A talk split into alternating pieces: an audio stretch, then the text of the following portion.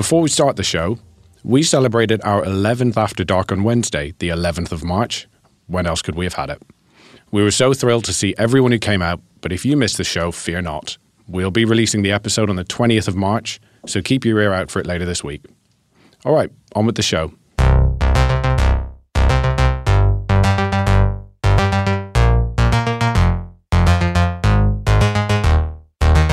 From eleven F S, I'm Ross Gallagher, and this is FinTech Insider News.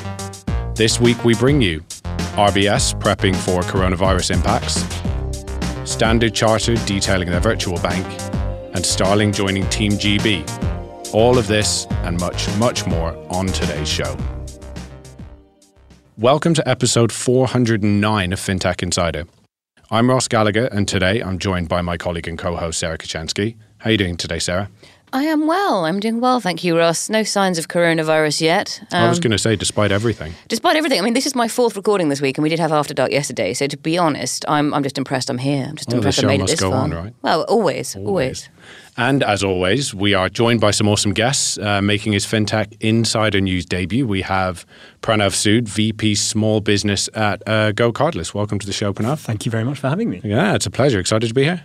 Extremely. I can hardly contain my excitement. Oh, okay. We'll see if you're saying that at the end. Um, and making welcome return visit, we have Valentina Kristensen, Director of Growth and Comms at Oak North. Welcome back, Val. Thanks. Thanks for having me back. Uh, it's great to have you as always. Okay, let's get started. So our first story today um, it comes from AltFi and concerns R B S offering funding and mortgage breaks to address the coronavirus. So as the illness ravages the global economy, the bank has announced plans to mitigate its impacts. Customers affected by the virus will be eligible to take a three-month holiday from their mortgage or close their fixed savings accounts early. Other banks are expected to roll out similar mortgage policies soon.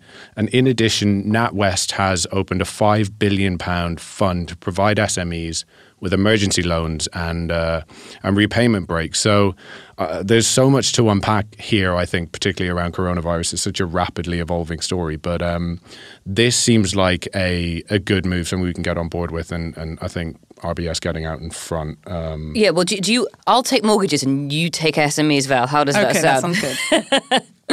Um, yeah, no, I was just going to say it does sound like a good a good thing, but you've got to bear in mind that most of these banks already had a three-month holiday for mortgages for anybody affected by Storm Dennis, so they're just expanding that policy. Um, I think it's also worth pointing out that with the current rates, the interest rates being as they are, it's not really that big of a deal for the mm. banks to be offering these holidays anyway. They're not going to be losing that much. Um, more interesting to me is uh, the, the kind of the other stuff they're doing. So Lloyd's is giving customers emergency access to fixed-term savings accounts, which is mentioned. Um, but it's also deferring loan payments, it's waiving fees on missed credit card payments, it's allowing customers to deposit larger checks online through digital scanning, to take out larger amounts of cash. So it's a really holistic policy, um, which we have to applaud because it's doing amazing things for people's, I don't think it's doing amazing things for people's finance, but I think it's doing amazing things for people's presence of mind. There's so much anxiety out there. There is so much kind of worry. But if you can just take the idea of the mortgage repayment away from that, it's going to make people, um, you know, feel, uh, even if it's a tiny bit better, that's, that's got to help right now. Um, the one thing that is interesting is it says, um, you know, a lot of these things are said if they, if they are affected by it or if they cannot get to a, a branch. Now, with Storm Dennis, it was quite clear who had been affected by it. But I don't know if Lloyd's is going to require you to hand in a G P's note before they give you these breaks. That would be interesting. I mean, I think, you know, it's if you think about what they said yesterday in the budget, right? So we're Thursday today, so budget was yesterday. As you say, Russ, it's sort of evolving every single day. So who knows where it'll be by, by Monday when when the show comes out. Um, but I mean, I think if you look at uh, you know what they said, so you, you know, you, if you if you think you've got coronavirus, you ha- you're working in retail or leisure, which there's not really an option to sort of work from home. Um, you know, you have to go on to statutory sick pay, which is ninety-four pounds twenty-five a week, right? Which you can't really pay a mortgage on that um, in, in most cases, I imagine. So, um, you know, there's also a, a need to kind of uh, recognize that and then sort of address that on, on that side. On the S M E side, I mean, look, I think, again, yesterday the, the Chancellor laid out a number of really good initiatives to to support uh, small businesses, everything from sort of business rates, um, freezing, you know, the tax on all of the wonderful alcohol we're drinking. Um, and uh, how does that affect S M Es?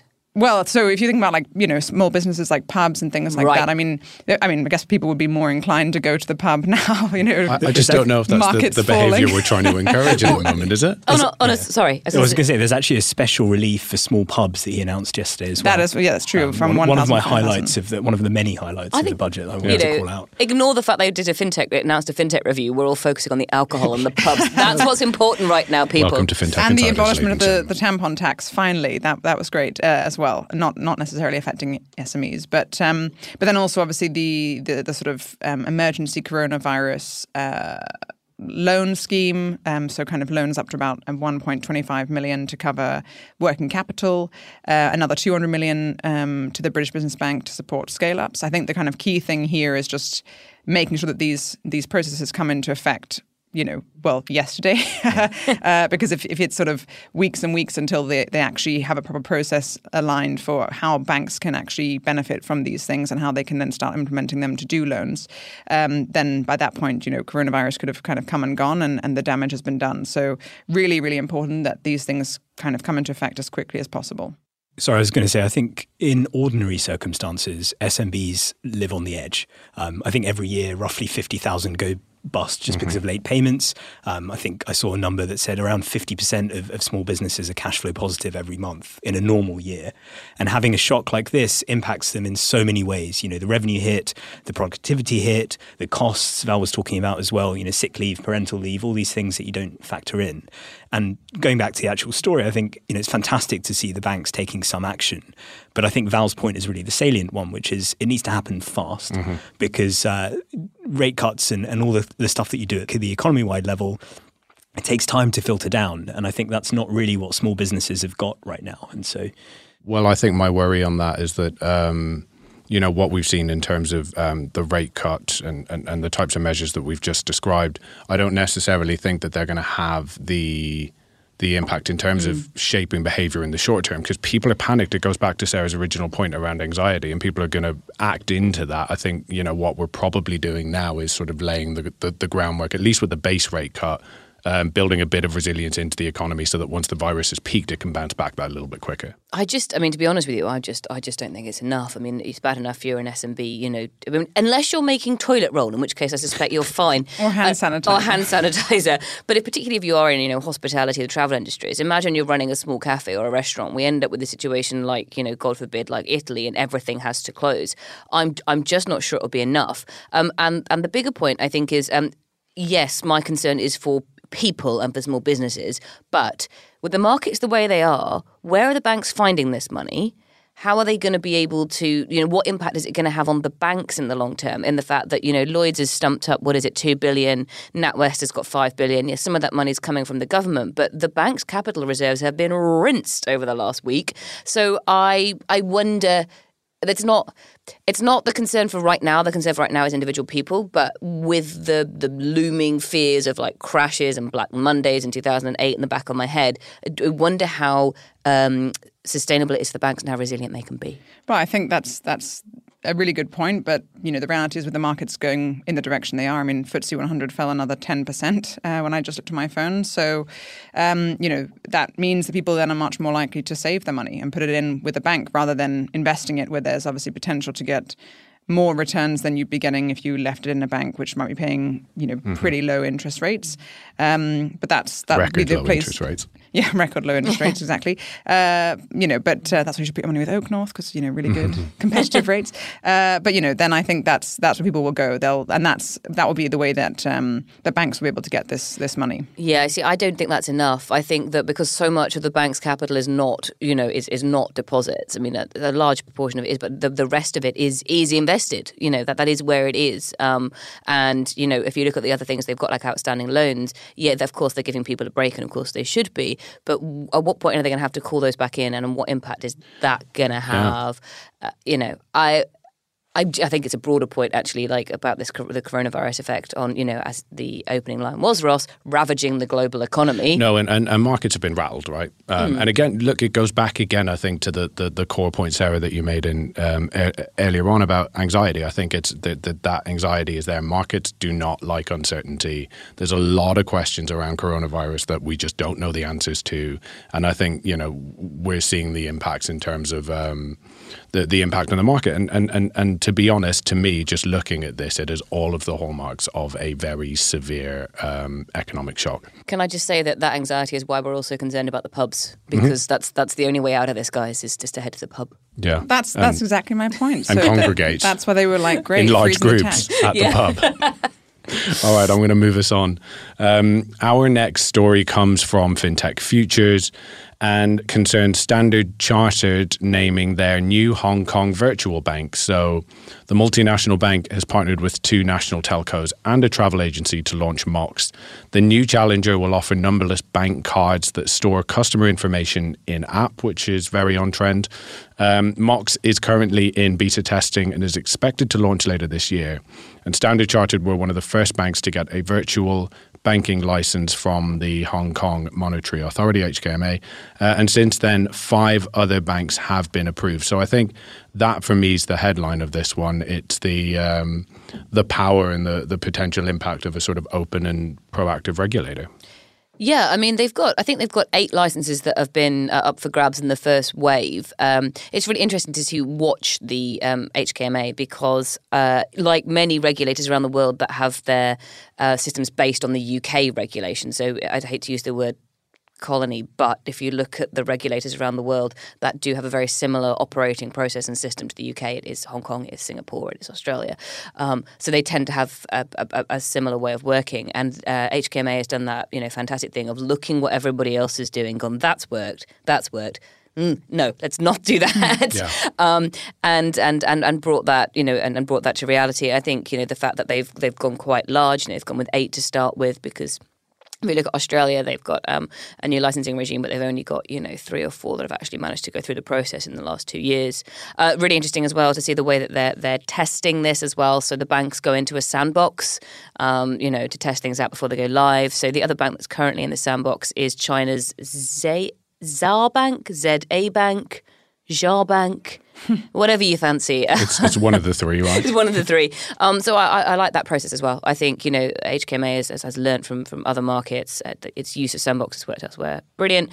Um, interesting point about whatever that bank is, Day Bank. And they had two thousand people express interest before it even went into the sandbox. So I think these banks are, are, are going to do well in that market. Well, also what's interesting is seven of the eight pending licenses that you mentioned are backed by Alibaba, Tencent, Xiaomi, and Bank of China. So... Yeah. Uh, you know, again, really, really interesting. It just shows you, I mean, there's uh, Alibaba's kind of been in, in, and Tencent as well, have been in fintech for, for a while, whether it's through, um, you know, uh, Alipay, um, WeChat, et cetera. So, I mean, it's uh, it's great to see that, that, you know, they're obviously using their, their their scale to now try and take advantage of this of this change with the with the new digital banking licenses. Obviously, you've had a couple of players like Revolut and Tandem express interest in going to Hong Kong. Um, I mean, Tandem said in November last year that it would roll out an early adopter program before the end of last year. I don't know if that happened. I don't believe so, because I think Tandem has other things going on at the moment if you look at its recent fundraising round and its purchase mm. of a lender. Um, but I, just to your point there, Val, I completely agree. Um, one of the really interesting things about Hong Kong and the Hong Kong virtual bank market as well is exactly as you say, how many of them are J Vs. So mm. that's not something we've already seen somewhere else. Um, and that says two things to me. One, um, that the incumbents are aware and, and need to, you know, up their game. They're not just going to let these new guys come in and, and, and take it away from them. Um, and two, that, that this kind of like ecosystem is becoming bigger and bigger and more and more sprawling, and more and more players are getting involved. You know, why wouldn't telcos be involved in neobanks? It does kind of make sense when you look at some of the technologies involved. So I think that's kind of almost the unique thing about Hong Kong, and I'm really intrigued to see how it plays out. I think your point that I really wanted to pick up on was um, around this, that cultural alignment between particularly the U K and Hong Kong, and how that's played out, I think, in a regulatory sense. We know that the H K M A, we, we've spoken to them, we've got a good relationship with guys there, um, that they've had our eyes on, particularly the F C A, and, and sort of see them as the, the gold standard. Um, what I think is, is, is also interesting is value, you mentioned like Revolut, um, this idea of uh, startups from the U K in particular being able to go into H K M A, into Hong Kong, test the market um, with a view to then sort of maybe moving into like mainland China and actually sort of potentially acquiring a much larger customer base. Well, it's one of the fintech bridges with Hong Kong. It is, yeah. yeah. So um, I don't know all of them off the top of my head, but Hong Kong, uh, Australia is definitely another Singapore, one. Singapore, South Korea, I think. Uh, South one. Korea, that's an interesting one. Um, and there is one with, it's not Canada, I think it's Ontario. Um, mm-hmm. It's like one of the Canadian districts. But again, that speaks to your point about kind of the the old relationships, old alliances, if you like. The thing with Revolut, so I looked because I was, I you know, when... I, when we were sort of reading about this story, obviously one of their big backers is D S T Global, who are based in Hong Kong. Mm-hmm. On the website, it says they're recruiting for over four hundred twenty positions at the moment, but none are in Hong Kong. So I don't know if that's, they haven't, you know, then maybe they're sort of deciding what kind of people they want to hire there. Maybe they're waiting until, you know, they've kind of, I guess, got, got a license or gotten more sort of um, perhaps partnered with someone who has a license. I mean, they are operating in Australia, Revolut. Mm-hmm. So, and I'm part of, you know, the latest money they've raised is to go towards that. So I wonder if they've actually looked at it and thought that they, why have a base in both Hong Kong and Australia? Because from Australia, maybe you can do work across Asia as well. I don't know that, but I just think that might be another option for their strategy. All right. Well, for more on this, we turn to Mox C E O Denise Govan, who had this to say. Hi, FinTech Insider. Hi, everyone. I'm very excited to share that we have just unveiled our brand Mox. Early days, but I can tell you that there's a big excitement already, and Mox dot com visited more than one hundred thousand times without any paid media, and LinkedIn followers are going up very quickly. Mox is a virtual challenger bank in Hong Kong powered by Standard Chartered in partnership with P C C W, Hong Kong Telecom and Trip dot com. We are the combined power of a leading international bank, the City's Telecom, and the Asia's largest online travel agency. We will also redefine the digital banking experience in Hong Kong by providing a suite of financial and lifestyle services instead of traditional products to unlock more possibilities for our customers. Our name, Mox, reflects endless opportunities we can create. Mobile experience, money experience, exponential growth, exploration. We call ourselves and our customers Generation Mox. Gen Mox is not about age or digital savviness. It's a mindset. It's an attitude for more possibilities. We believe banking should be simple, intuitive, and of course delightful to gain customers' trust and win their hearts. We are also the first bank in Asia to launch all-in-one numberless bank card.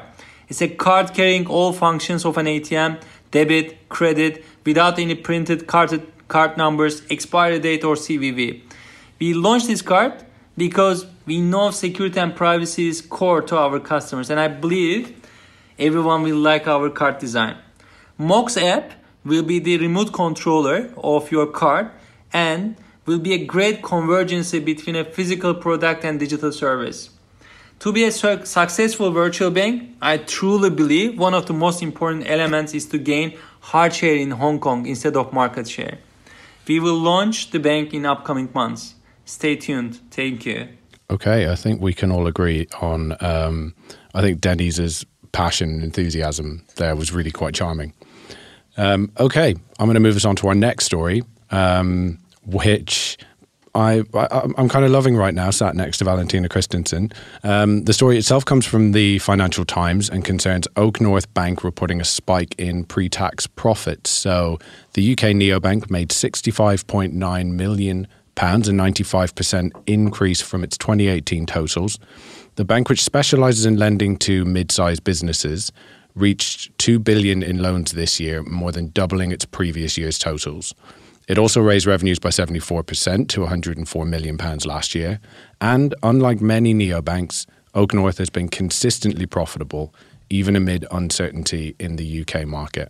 So, um, Val, do you mind if I throw to you, Care, to tell us a little bit about this story? Yeah, sure. Um, well, they, you've kind of run run through the numbers there. I mean, um, you know, really great to see, again, um, you know, strong double-digit growth despite, you know, so much uncertainty last year. If you think about what Oak North does, obviously raising deposits and then using those deposits to to fund lending to S M Es. Um, you know, very much there was a view that because of Brexit, because of the general election, that you'd see demand for for loans uh, dry up, um, demand for business loans dry up. Um, and, uh, you know, what's great is that we continued to see, uh, you know, high demand. We continued to to support those businesses, um, you know, and obviously, you know, we've got now, unfortunately, more uncertainty with coronavirus. Um, but, you know, we've still got over two billion of qualified deals in the pipeline. So the hope is that you will still see, uh, you know, strong businesses. I think what this demonstrates is that even in times of economic uncertainty, you know, some will see a threat, but there'll be an opportunity for others, right? Um, yeah. Whether it's, you know, you're a recruitment firm and one of your competitors goes out of business, and then that's an opportunity for you to gain those clients or gain their best talent. Uh, you know, it might be that there's a, a property company that can then buy up uh, sites at a discount. Um, so there's, you know, there will always be opportunity in times of turmoil, and, and the strongest businesses will be able to thrive, not just survive. Yeah, I completely agree. I think what what came out quite nicely in, in, in terms of what you've just said as well is is it's not just uh, a boon for Oak North, but it really it's a boon for the British economy, right? Um, and y- you know, I think that that sort of missing middle, um, mm. th- those small businesses that I think are the backbone of the British economy, and I, you know, it, it have been so underserved. For well, it's, so long. it's those it's those middle businesses, right? I think you always hear small businesses are the backbone of the economy, but actually, if you think about the corner shop where you buy your, your newspaper, you know, they're probably not really, um, you know, contributing that much in terms of G D P growth, um, you know, in terms of jobs creation, in terms of productivity. It's, you know, the Leons, mm-hmm. which might have, you know, sixty sites now across the U K, hiring thousands of people, um, you know, paying huge amounts in, in taxes. So that is, um, you know, those are the ones, it's those sort of the missing middle who are the, the real drivers of, of, of productivity, of growth. You know, they're, they're the ones, the sort of scale-up businesses, I'd say. And those those Oak North loans have enabled those businesses to create almost twelve thousand new affordable and social homes, seventeen thousand new jobs. Yeah. I mean, you know, genuine, demonstrable, multiplier meaningful effect. Benefit in the British economy. Yeah, I mean, I think also, you know, the, the the point here is that having a very focused business model, right? So we, we're not trying to be all things to all people. Mm. Um, you know, we're just focusing on doing one thing really, really well and then going very deep on that. Um, whereas if you look at some of the other fintechs, obviously they've taken a strategy which is, you know, to try and do a lot of different things um, to gain, you know, to gain market share, to attract customers, because maybe that customer doesn't necessarily want to have them as their current account, but they want to use them for stock trading, or they want to use them for buying gold, or whatever the, the latest thing is now, buying crypto. Um, so I think, you know, by being really, really focused, and then obviously the efficiency that the platform's helped us to to get. So, you know, if you look at other metrics, you know, cost to income ratios, you know, run rate is twenty-six percent. Um, R O R E, return on required equity, is is uh, twenty-two percent. You know, you compare that to the figures from other banks, and and uh, you know, that's dramatically different. Yeah, absolutely. I, I I know Rishi as well sort of believes in not spending money that you're not going to get back. I know I've heard him say that a couple of times. Um, and and and I suppose the contrast being other fintechs that are prioritizing scale. I think that's something that is sort of really ingrained in the Oak North culture. Yeah, I mean, I think the guess, the thing is because the, the F T headline said, you know, profits have, have grown, you know, but growth has slowed. I mean, the reality is that when you're, you can't have triple digit growth forever, right? Because the the the the, the, the sum gets larger. Um, and I think we'll see, you know, we'll continue to see hopefully double digit growth on the bank, and and then triple digit growth for the for the platform. Yeah, I mean, I think um, interesting from, from my perspective, I, I always use Oak North as kind of the the example for the, I call them the neobank will never be profitable brigade. And I'm like, well, there are there are other examples outside mm. of Oak North, but Oak North is, you know, the best one, the easiest one to hold up. And I think it, it exactly, the model you have speaks to the fact of doing one thing. Well, I would say doing one thing and doing it really, really well. But I think that the one thing that Oak North has done really, really well is that platform, is that model, is getting the underlying kind of business basics right yeah. for working out who you lend to, how much you lend to, et cetera, et cetera. And then, of course, I, I haven't read through the numbers in detail, so please forgive me, but I'm fairly sure that the platform part of the business will be contributing significantly to, to that profitability, because other institutions are using it, and why wouldn't they if it's proven so successful for Oak North? Um, I think that just goes to show that actually the one thing you do well doesn't have to necessarily be on the customer end. It doesn't necessarily have to be that kind of new interface or shiny new app or whatever else it is. It can actually just be looking at part of a of a financial organisation, of a bank that just hasn't changed for hundreds of years, or not hundreds of years, but probably in the case of a, a platform like that and the models it's using, fifty, sixty, seventy, eighty years. I'm thinking, well, if we do that bit right, everything else around it will probably come right as well. Um, so yeah, I just like the, I like the diversity of the model. Yeah, I completely agree, and I think it's another example of where you guys have been quite strategic. Obviously, you've looked at the platform as a way to expand internationally, where, but it also allows you guys to really hone in on the U K and what you do particularly yeah. well. I mean, another thing, I guess, it was picked up less, um, which I, I guess is to be expected, but also the fact that we became one of the first banks globally to achieve net carbon zero, which is something else that we're, you know, super, super proud of. I mean, for scope one and two emissions. So, I mean, I won't go into the sort of boring detail of scope one and two, what scope one, two, and three emissions. But um, again, you know, it's, it's sort of looking at our carbon footprint, every flight that our employees take, um, you know, the cost for our, our I T servers, you know, A W S, you know, those those big, yeah. uh, you know, those the, the big servers you'll see out in the desert. So, um, you know, I think we're we're just really mindful of of. you know, being sustainable in terms of economic sustainability and having a business that makes sense, but also being sustainable in terms of, you know, doing what's right for, you know, the businesses, that, for the environment that we're we're obviously in, and for the, the communities that we're obviously um, helping to grow. Can I ask a quick question about that, actually? Mm. I just wondered how much of that is driven by customer demand and how much of that is driven by, or, or customer, you know, on both sides, customers, uh, or how much of it is just driven by the ethos of the company itself? So I think, I mean, if you look at a business like Leon, obviously a really great example of a business that's very socially minded. Um, you know, they're very much at the sort of forefront of the vegan movement, um, you know, no plastic packaging. So it is something that, you know, we're very conscious of, you know, the businesses that we lend to. We don't lend to businesses that are doing, you know, uh, oil and gas or leather tanning or gambling, anything like that. So that's that's one piece of it. But then also, but you do do alcohol, right? Go well, back to our pub point. Bars, sure, bars, bars and restaurants, places that serve alcohol. Um, but you know, I mean, if you think about uh, like a Leon, you know, that's a, that's a business that's very socially minded. So I think if we were being seen to be, uh, you know, creating a huge detriment to the environment, then that would, you know, probably make businesses like Leon question whether we're really the right funding partner for them. Um, but it is also because, as I say, I mean, it's we're all very mindful of the the uh, damage that's been done to the environment. You know, if we don't, we you know, we all have. Well, a lot of people obviously at Oak North have children or want children, um, or just you know don't want you know want to ensure that the planet is still here in in fifty years, a hundred years, two hundred years, et cetera. So yeah, just making sure that we're we're doing you know we're being sustainable and being a good business. Yeah. Um, both economically, but also um, environmentally. And this is the thing, isn't it? Because you, you're almost sort of proving the model, right? You're showing that you can be socially aware and that um, you can be sustainable, but at the same time, you can be ranked in the top one percent of, of banks globally in terms of performance, you know, named by the F T as Europe's fastest growing company. So, um, You, yeah, you, you guys are booking some serious trends. I Sorry, I was just going to say, going back to the, um, the the the wider point as well, I know that Oak North does um, a certain amount of work with investing money back into to women entrepreneur, female entrepreneurs and, and helping women up um, through the chain. And going back to a podcast that I recorded earlier this week for International Women's Day, um, you can make money doing the right things. And I think yeah. we need more companies coming out and saying, look, we are profitable. It does make good business sense. It really works. Um, to being held up as that example, because a lot of companies will take the easy way out and say, oh, can't make any money doing that, the business will fold, you know, whether that's green mm. credentials, whether that's supporting female entrepreneurs, whatever it is. So um, I think, you know, the, the more we see, the better, and the more examples that are out there, the yeah. better. No, I think, and at a time when um, we're being bombarded with negative news, I think it's nice to go to break on a positive story. We will be back very shortly. This podcast is brought to you by Stake, the digital brokerage app bringing you unrivaled access to the U S market.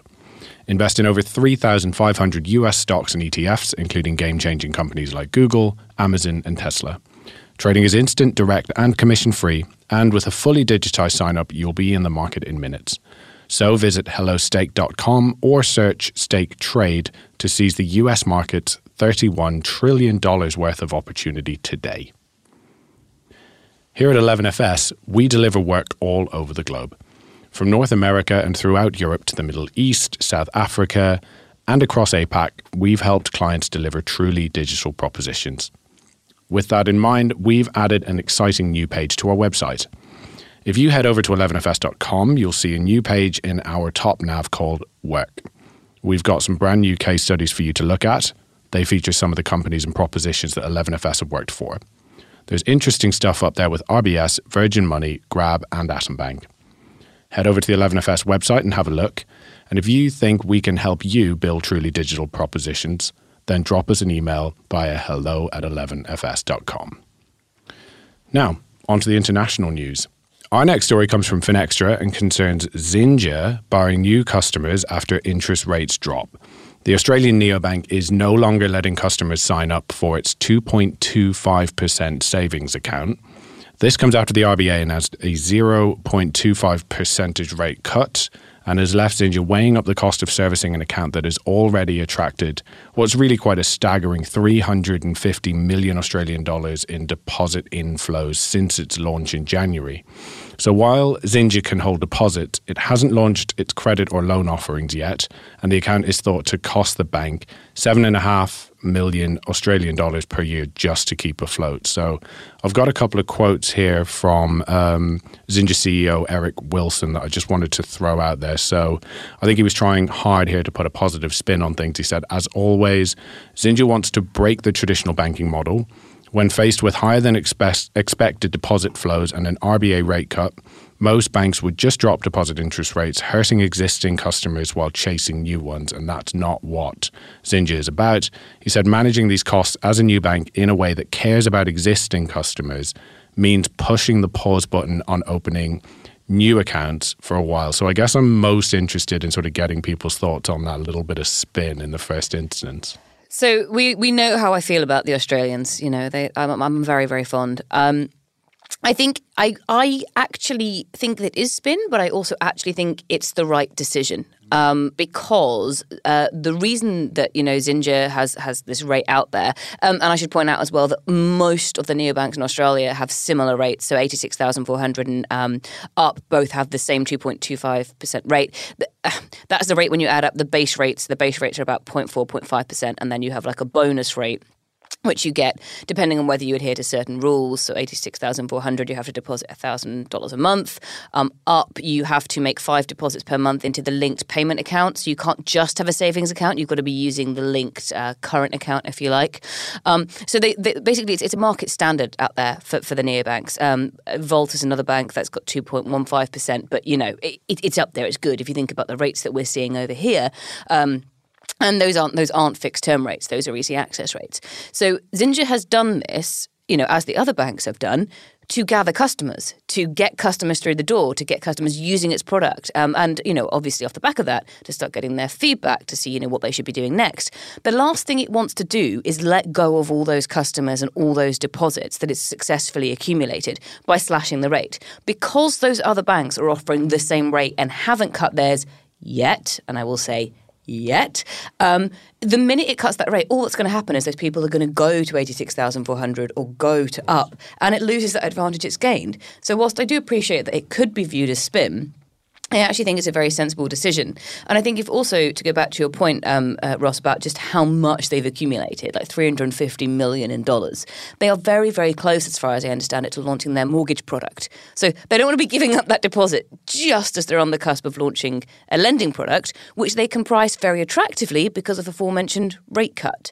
So I think there's two things here that are interesting to me. One is that the Australian market is um, a little bit unusual in this sense, that all the banks have gone for such high interest rates. So over here, the neobanks used free travel as kind of the, the catch to get you in. The Australians have gone for high interest rates as the catch to get you in. Um, so that's unusual. And then also, you know, kind of the way that the way that they've done it, I think, is, is to be applauded, actually. I mean, I, I guess I... I don't really get the strategy, right? I mean, I understand, okay, fine, they're trying to raise these deposits because they're looking to lend out in the future. Um, but it's very expensive, right? I mean, they said the the three hundred fifty million dollars that they've they've raised is going to cost them seven point five million dollars per year, um, you know, in, in annual interest costs. Um, so they have to kind of start deploying that capital pretty quickly. Uh, I think when you're a bank like Marcus or a player like Marcus, you've got incredibly deep pockets because you're obviously coming from Goldman Sachs. Then it looks super strategic, offering a, a rate that's sort of miles ahead of others in the market to attract those those customers in because you can afford to do it for the next year, and then rates will drop. I kind of feel like if you're doing it now, you know, as soon as you come into market, it just looks a bit amateurish, you know, like you're the the new guys supposed to be coming in, build, building a professional new banking sector. And you're actually then, the only way you seem to be able to differentiate is by being either the cheapest or by offering, you know, the the, the best rate. Yeah, I think that's a really interesting point. It, it is a, a bit weird that the only thing that you can differentiate on is is exactly that, the rate. It, it's, it's quite interesting to me because, yes, they've got three hundred fifty million dollars in deposits after two or three months, which is fantastic. But that's still a drop in the ocean relative to what the big four banks in Australia have got already, right?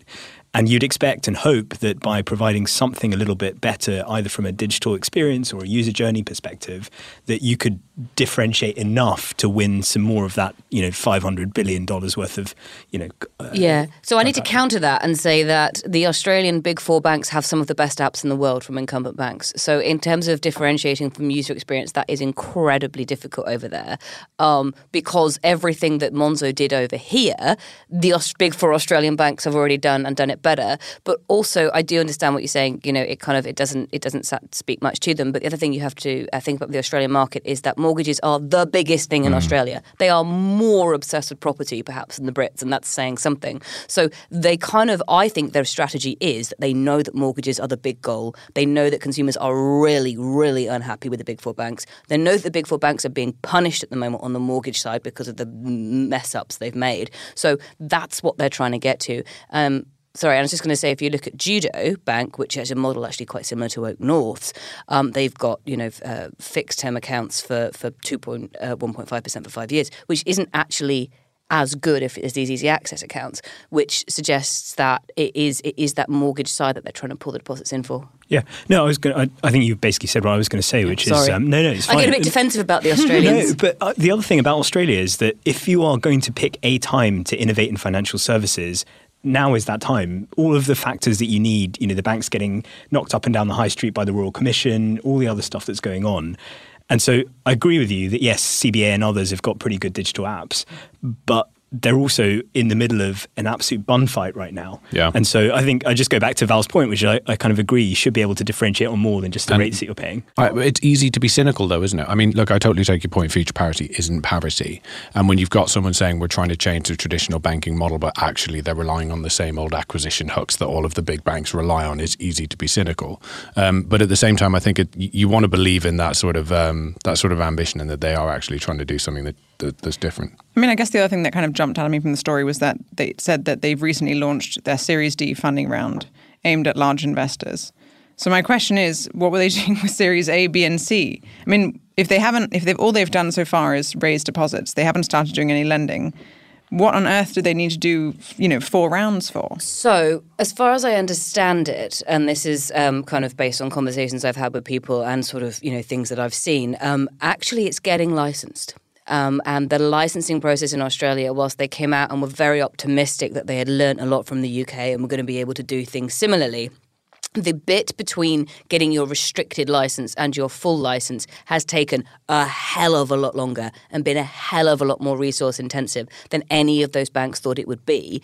Um, that are suggestions that that's deliberate by the regulator. They do not want too many new banks in the market too quickly. You have to remember how many people, or rather how few people there are in Australia. Yeah. They've got around twenty million. Um, so I I actually think that's where a huge amount of the money has gone, is it's been sucked up and just getting to the point where they're actually allowed to even take those deposits. Now they've gotten there, they're going to take everything they can. But and I think that's it, right? It's like they, they have done that. They've done that very well. But actually, it's like where they go from here. I think that's really gonna um, that's mm. really gonna define success. Absolutely. Okay. Sorry. I'm gonna move us on to our next story, which uh, comes from AltFi um, and concerns Revolut uh, allegedly applying for a U K banking license. So the challenger wants to get the license before the end of the year. Obviously, it currently operates in the U K and a European banking license. In addition to solving passporting problems, the license would allow Revolut to hold its own deposit and bring its lending in-house. Uh, this would be the company's first formal U K banking application. Um, and last month, Revolut announced that it would move its European payment operations to Lithuania and to Ireland when the uh, when the U K leaves the E U. So I guess if I were to put a question out there, it would be how much of this is about working around sort of future issues with passporting, and then how much of it is about being able to sort of expand out that existing suite of, of, of banking products and services. So what people listening to the podcast can't tell is that I pulled a, a big face at Ross there. No. Um, it doesn't operate in the U K on a European banking license. It operates in the U K on an e-money license. Yes. It has a it has a banking license from um, Lithuania, but it does not operate on that. And in fact, it doesn't have any full stack banking services live. So um, Uh, you know, that that is a, quite an important difference, particularly when you look at what's happened then twenty-six. Um, the other thing I think is interesting uh, just in here is that the first formal U K banking application. Sure. There have been rumours abounding for a very long time. Well, that Revolut's yeah. been trying to do this forever. I mean, literally. So I was just, I mean, having a, a Google. So in January last year, Nikolai um, Storansky, the C E O, said... or I should say co-founder, because there's lots of C E Os there now, but um, you know, he unveiled his plan to build a global licensing team that will be responsible for securing banking, trading, and credit licenses, starting with the U K and the U S. And that was in January of twenty nineteen. So we're now fifteen months later. He explained, you know, Brexit is obviously a little bit of an inconvenience for us, but we've never been a reactive company. That's why we've now secured an E M I, electric money institution license in both the U K and Europe. And now that we have a European banking license in place, our next step is to secure a U K banking license. So I'm not really sure, like, why this is news. I mean, okay, yeah. fine, they've done a formal application. They put out a press release on it. Maybe people just wanted something different to write about besides coronavirus. Yeah, I well... Just, so I was just going to say, it, why not work on getting stuff up and running off the back of that Lithuanian license that they've got? I know, and I know it has been mired in issues. There's been actually, I believe that the, the country's government has gotten involved about the handing out of that license and whether it was. It is Lithuania, isn't it? Lost it is. Yeah. Okay. Yeah. Um, I had a mental block there. Um, why haven't they started taking deposits in the E U? Why haven't they got those banking products live there before they look at the U K market? Because as far as I understand it, Revolut's customers are actually pretty evenly spread. It's not like, for example, yeah. uh, I don't know, um, Monzo or Starling, when most of their customers are in the U K for obvious reasons. But like, I, as far as I understand it, like Revolut is, is pretty broad spread. So why aren't they doing that first? Well, I think also this is the challenge, right? I mean, it's not just like the license is one thing. I mean, it's a, it's a big thing. But then once you get the license, you know, well, sorry, before you even get the license, you have to get the exco, you know, the the, the C E O, the audit. If you go onto their their careers page, I mean, they're currently recruiting for like three or four different C E Os, three C E Os, one in, in the U K, one in Japan, one in Canada, two chief compliance officers, two yeah. chief risk officers, one chief product officer, yeah. four hundred twenty-three positions. They said they're going to hire another three thousand five hundred people, you know, so effectively trying to become a, a global bank. And again, I mean, that's replicating a model that that well, you know that has and, existed for a long time. And again, to me, you know, it, it was flying in the face of, of sort of what they've said actually looks, or at least comes across as actually being quite reactive, because mm. I think they're trying to add more seasoned traditional bankers to their board and positions of influence, you know, to, to sort of, I Counter. guess, preempt. And yeah, exactly. Um, I would just, on that note, and it's not really relevant to applying for a license, although it might be actually, um, I'd like to see a bit more diversity in their hires. Any more, you know, men who've served at banks, mm. you know, that's not really, if what they are doing is trying to bolster, you know, that, that senior suite mm. so that they look a bit more, um, I don't know, Uh, seasoned or respectable but, professional. Uh, uh, only one of them worked at Goldman Sachs. That's oh, only quite, one. Oh, all right diverse. then. Oh, okay. But but but but what we've seen, and you know, I think a lot of the um, the the more established fintechs now that have had to engage with the regulator and that have um, since gone on to successfully acquire banking licenses is you need people in your ranks. Traditional bankers who are used to engaging with the regulator, who are used to regulator speak. So I think in that sense, I, I, I, I get it. I, my only question or my only pushback is, are they a little bit late to the party here? Who knows? T B D. Okay. Um, I am going to move us on to our next story, which comes from B B C News uh, and concerns Yes Bank in India, with their operations being frozen and uh, alarmingly, perhaps, the co-founder being arrested for alleged money laundering. So um, earlier this month, the Reserve Bank of India took control of the country's fifth largest private bank after it failed to secure a much-needed capital injection. The central bank imposed a temporary six hundred thirty dollars limit on withdrawals, leading to long queues for cash, so no need to be alarmed whatsoever. This had a knock-on effect on local fintechs, which Yes Bank supported for Q R code payments. Uh, a few days later, then, the Yes Bank co-founder Rana Kapoor was arrested over money laundering allegations. He was also accused of taking money to fund a housing finance company that later went bankrupt. Authorities claim that Kapoor's crimes involved five hundred eighty-one million dollars in funds, so small change. And currently, Yes Bank is working on a revival plan with the State Bank of India. I'm just going to throw this one out there. This is nuts. It, it is. Like, I, I just, I honestly don't know what to say. I mean, it's it's a problem with how they've been regulated. It's a problem with the corporate governance. It's a problem with the C E O. I mean, it's just like, it's a total disaster. I mean, I'm I'm I'm intrigued to see what kind of recovery plan uh, they'll come up with, but it's it's just shocking. To be clear, this isn't a surprise, by the way. So the Yes Bank has yeah, been in nobody trouble. For... nobody's surprised by this who've been following Yes Bank. It's, I mean, it's been in trouble almost since it was founded. So the, the whole thing is like an episode of Game of Thrones. The boardroom politics that have been involved almost since the beginning of, of this uh, of this organisation. I wish are, I'd been following stunning. It sooner. It's been a great story, honestly. Um, and even, even last year, there was a, a huge decrease in its share price, I think in Q one, when they brought a new C E O in, which is obviously not usually what you hope is going to happen when you bring someone in to, to run the organisation. I think, I mean, two things. One is, yes, he's been uh, accused of, of lots of heinous crimes. Um, it, this is also, and I'm speaking as an Indian, it is a, a country in which nearly fifty percent of the M Ps in our lower house of parliament are accused of, uh, accused of crimes as well. Um, so it's perhaps not as unusual as you might uh, um, might expect. It's almost the done thing. It's almost the done mm-hmm. thing, yeah. You, you're in the majority almost. Um, but I think it does um, bring some quite interesting questions to light. There's been a ton of innovation in in the kind of lending space in, in India in the last couple of years, both from the big tech guys, so Amazon, um, Xiaomi, um, Google as well have partnered as well, uh, but also local players too. So Cashi, I think in particular, has been quite an interesting one, and, and lots of P two P stuff as well. Um, and I hope that, you know, as much as this is a really shocking story, it doesn't detract from the fact that there is a ton of quite exciting stuff going on, and that you don't get that that sort of tarnishing of of, of everything with the same brush. To that point, um, whilst I'm not surprised by what happened with Yes Bank, because as you say, like, a Netflix series coming soon, um, what what I hadn't foreseen, um, perhaps because I haven't been following the story closely enough, was that when it went down, it would take down all these fintechs with it, because it's basically a large infrastructure provider. Um, and they, you know, it, it kind of made sense. Basically, basically what happened was they turned off all Yes Bank systems, and that included all its A P Is, which meant that everybody that was using um, the, uh, is, oh God, U P I, what does it stand for? Uh, you'll, I'll, I'll remember. um, U P I, which is uh, basically um, universal I D system um, that you use to attach to payments.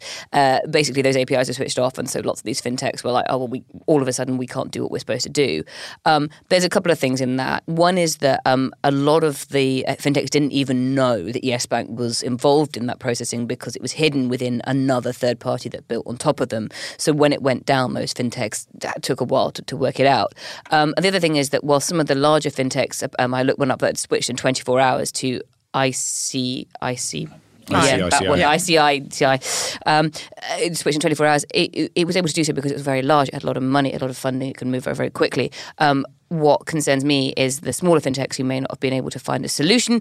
Um, and to exactly to your point, that if these infrastructure players go down, You, they'll probably build it back up again. They won't let the bank go bust. They'll find a plan, and it looks like loads of other banks are basically going to buy shares in it. But what about all those fintechs who were kind of left on the side? And what do we do to protect those fintechs when they're relying on infrastructure from the big guys? Uh, uh, yeah, and, and, and, you know, so uh, analysts are sort of saying that it's too big to fail. Um, they're expecting regulators to move quickly to prevent that situation getting worse. I, I think this is a live story, actually. I think they've actually made the investment today. So just to be clear, State Bank of India is not the State Bank of, of India. So it's it's majority owned by the government. Well, that's not at all confusing. Yeah, no, well, exactly. It's majority owned by the government. I think it's about sixty, sixty-five percent um, yeah, it's the largest, owned. Yeah, the largest state-owned bank. Well, in a, in a, in a country where I think most of the banks used to be state-owned. Yeah. And, and in fact, the laws on foreign direct investment are quite strict, so it's hard for people to uh, to, to kind of come in and, and do that from the outside. Um, I think they made the investment today. The F T was talking about it being uh, one point three billion U S um, a few days ago. I think the ticket size was about a quarter of that, if I've read yeah. the story right. So I'm sure, um, as Val said, there are going to be a ton of questions being asked about corporate governance, and I'm mm-hmm. sure there's going to be some kind of a lock-in period as well to make sure that uh, things things turn around in the next three to five years. But as you say, Sarah, the, the main thing is let's hope that uh, that it doesn't drag a whole bunch of other things down with it. And there, are, I mean, look, there are lots of things going on in India right now mm. in general uh, with, you know, with the geopolitical situation, mm. with what's going on in Kashmir and, mm. and all the rest of it. I think, um, I think it would be a hopeful and optimistic interpretation to think that fixing this particular thing is, is top of the list of things that mm. Narendra Modi is waking up in the morning and, and wanting very to do. Fair point. The, he probably has a, an awful lot else on his plate right now. and, and and I think a lot of the, the questions that these guys are going to have to answer moving forward do speak to governance and ops and all of that sort of stuff.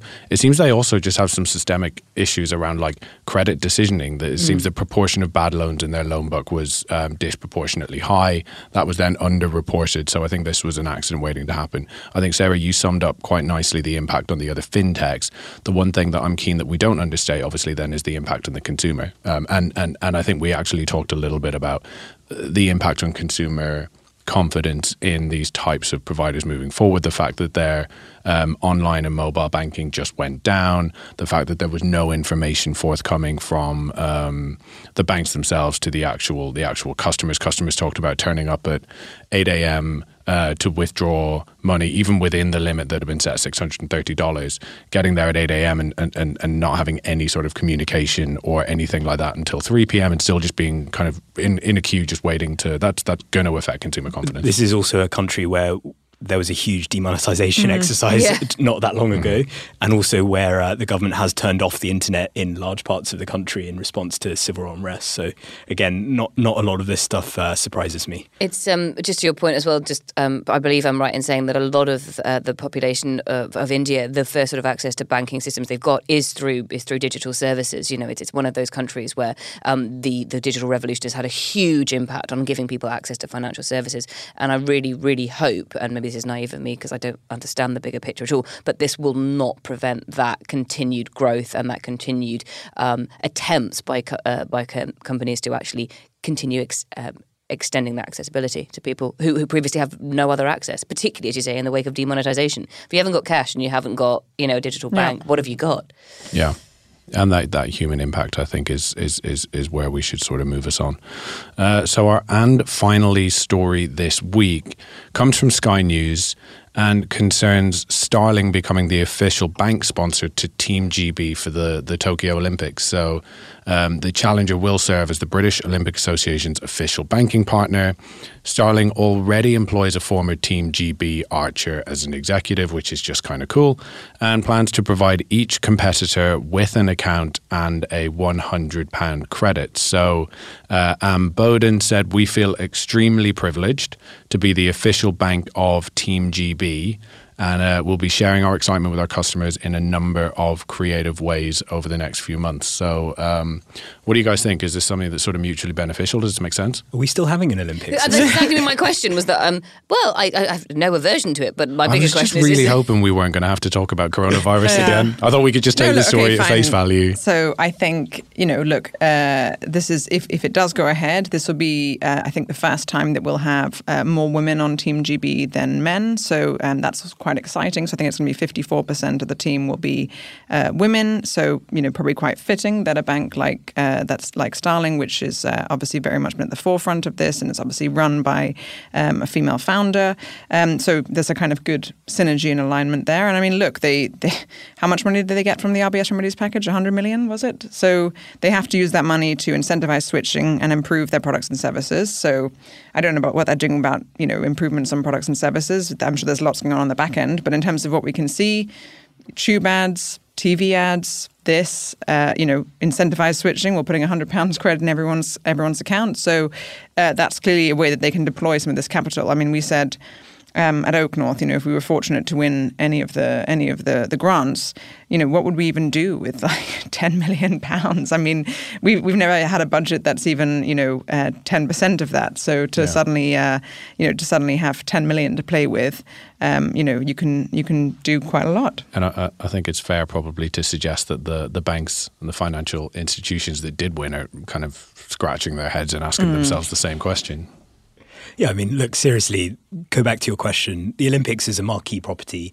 Anyone would uh, would be pleased to be associated with it. It's one of the rare things that we do as a country where everybody gets behind it. And I think there are very few people who don't have a positive overall view of uh, lots of British people going out and, and achieving great things on a global stage. Um, so clearly, yes, it's a fantastic opportunity for Starling to get themselves into that uh, space. Um, you know, still, I think awareness of, of what challenger banks can do is, is not that high outside of some parts of the population. Um, we're probably not yet in the stage where, um, you know, the H S B C Global Airport, you know, when you arrive in the mm. in, in the plane type level of awareness. Um, so, you know, I think it makes a ton of sense. Um, not one hundred percent sure why the, the British Olympic, Olympic Association would choose them versus anyone else. Um, maybe they also want to disrupt the financial system in, in addition to winning loads of medals in cycling, but I don't know. Uh, we didn't do too well on the, the cycling in the World Championships. It was one of our worst. I say our. One of your. I mean, mate. I know. Honestly, really.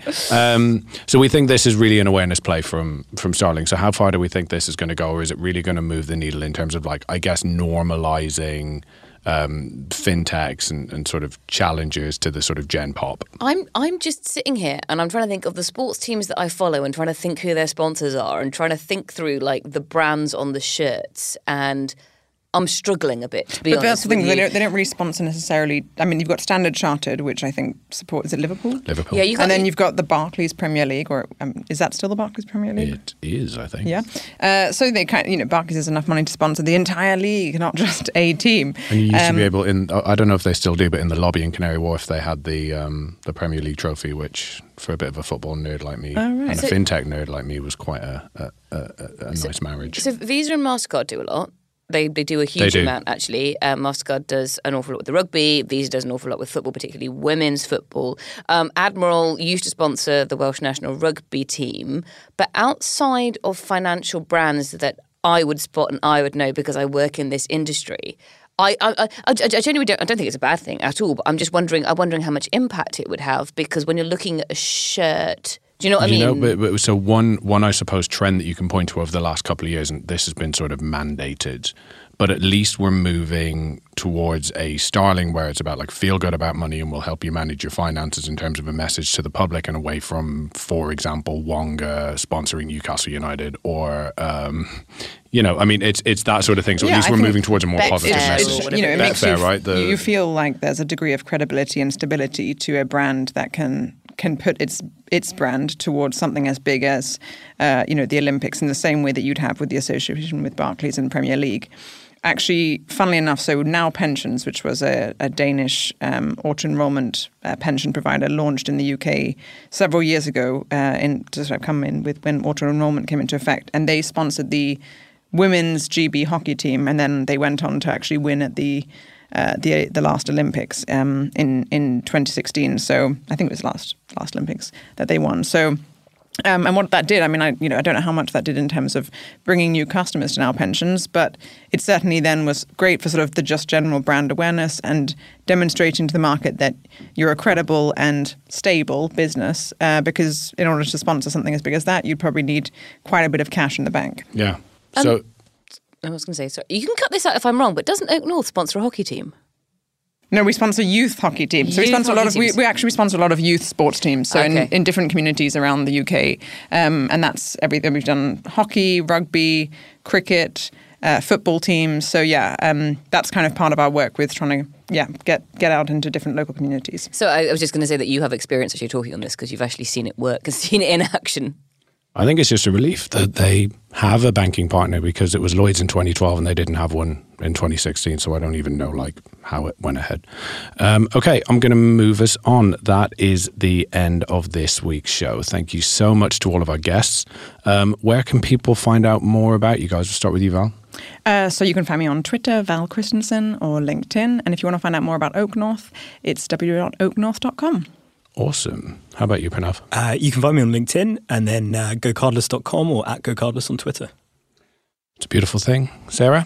You can find me on almost any podcast released in the next week, I think. Um, but outside of that, I'm on Twitter at Sarah Kocianski. Amazing. And you can find me on Twitter at Ross Gallagher zero seven. So thank you for listening. If you like what you've heard, please do subscribe to our podcast. And please don't forget to leave us a review. It really does help, and we really, really do love reading them. Speaking of which, if you know someone who loves fintech and who isn't already listening to FinTech Insider, please do pass the pod along and tell them about the show. If you have any suggestions or feedback, it's always welcome. Find us on social media. Just search for eleven F S or FinTech Insider, or email podcasts at eleven F S dot com. Thank you very much for listening. Goodbye.